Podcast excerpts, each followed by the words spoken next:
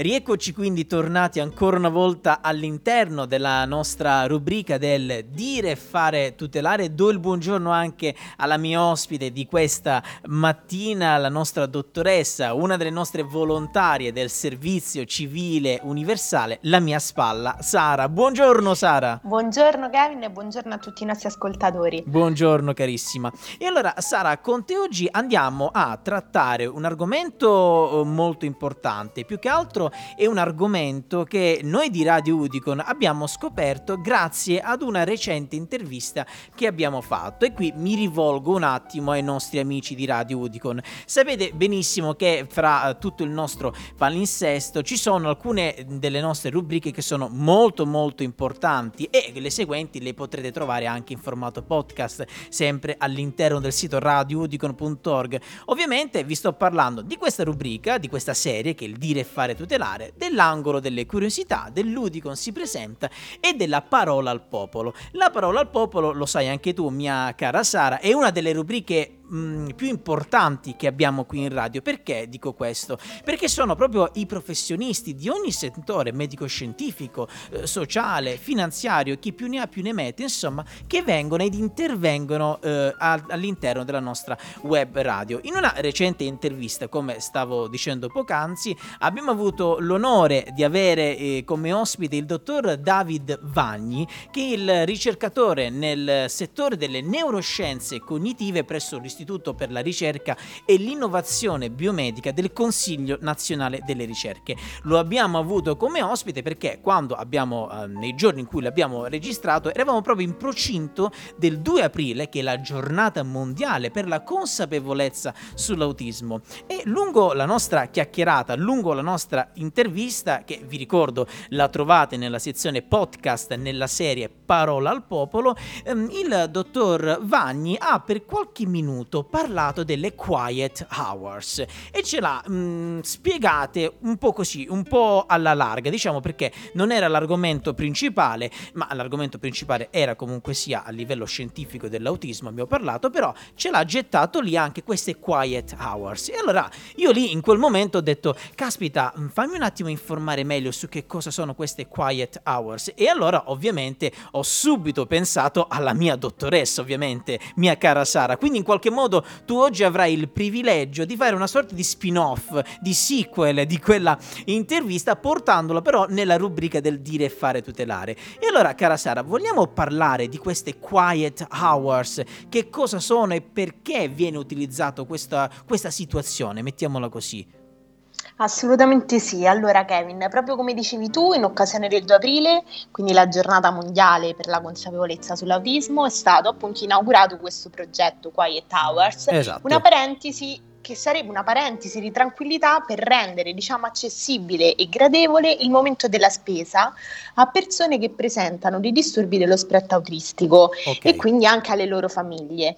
Nello specifico questo progetto è nato presso il, il centro commerciale Mare Monti e per mercato Carrefour di Massa. Ok. Ovviamente eh, l'iniziativa è nata dalla collaborazione di diverse associazioni, fra cui l'Associazione Autismo Apuania Ollus, guidata dal presidente Roberto Marrai, e le unità funzionali di salute mentale, infanzia, adolescenza e adulti della zona ristretto delle Apuane e Anfas Ollus. Perfetto, quindi è stata una bella cooperazione tra tutti questi professionisti, diciamo.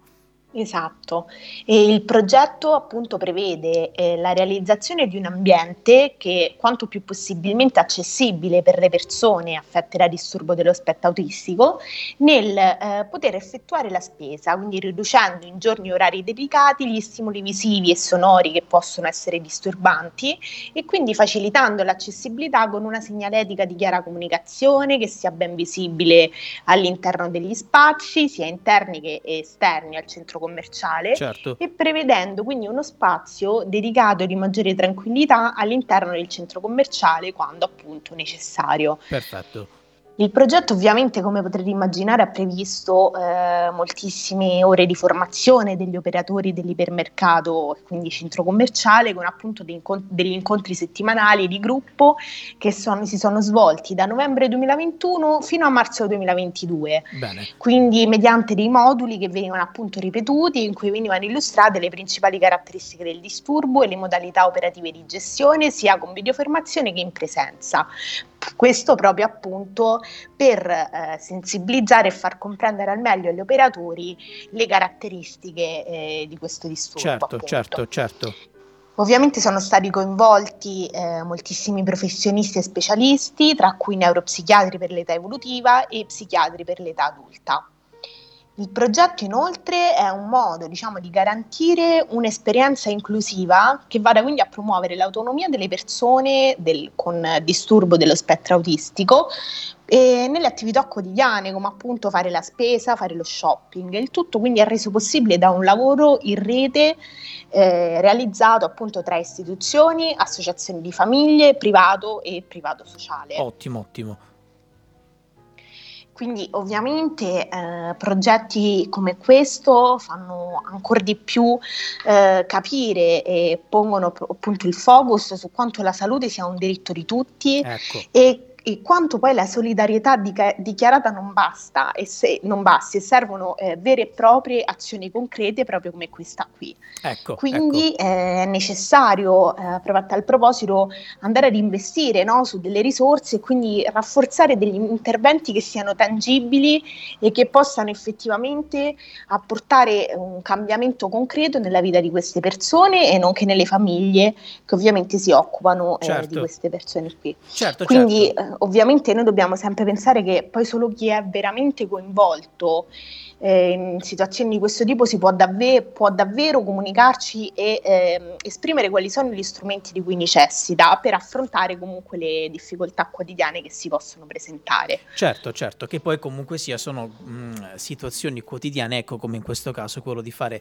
la spesa. Ma ehm, come sai, mia cara eh, Sara, lo sai perché io ti chiamo la mia spalla, perché lo sai che comunque sia alla fine del tuo professionale intervento ti chiedo sempre qualche parere a livello comunque sia anche professionale, perché anche tu puoi dire la tua essendo una professionista eh, del campo. Allora io mi metto un attimo anche nei panni, ecco, di altre persone che non conoscevano cosa fossero queste quiet hours e alzo le mani e dico che anche io prima di effettuare l'intervista insieme al nostro eh, ricercatore nel settore delle neuroscienze cognitive, il dottor David Van, io nemmeno ne ero, ne ero a corrente di questa, eh, di questa iniziativa che poi alla fine dei conti, come ci hai detto tu, mia cara Sara, è un'iniziativa che è partita da questo ipermercato, da questo centro commerciale che si trova a Massa, mi hai detto, giusto? Sì, esatto. Insieme ovviamente a altre cooperazioni di altre associazioni che si occupano di questo e anche insieme a professionisti del settore come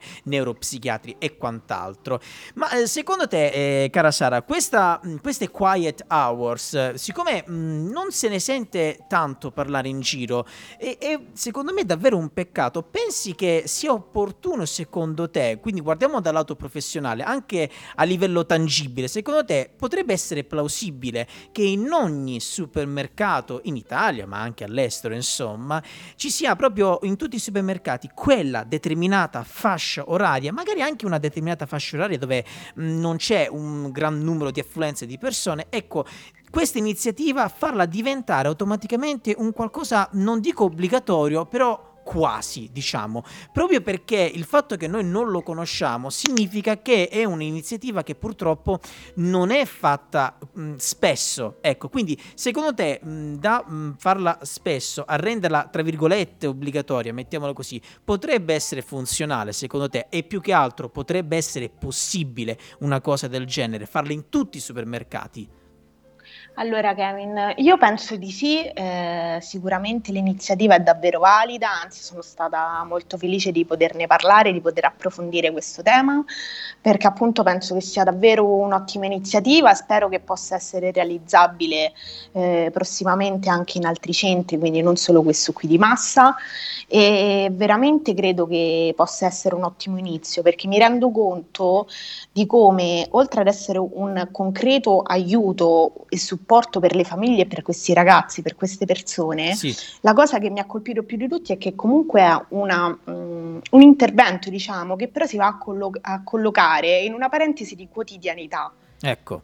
Ecco, io trovo che questo sia veramente, eh, veramente bello per è queste vero. persone e per queste famiglie, perché comunque per un momento della giornata si possono dedicare ad un'attività che sia comunque funzionale, ma all'interno di un qualcosa che è normale, che è quotidianità, è un qualcosa che fanno tutti. Certo. Quindi è veramente inclusivo. Certo. Io penso davvero che questa possa essere la forza di, di questo progetto. Certo, potrebbe essere un sì. piccolo tassello uh, per poi magari ampliare semplificare questa, uh, questo bellissimo progetto e farlo diventare insomma un qualcosa di più concreto proprio per una sorta di inclusione sociale di queste persone che sono affette da questa sindrome.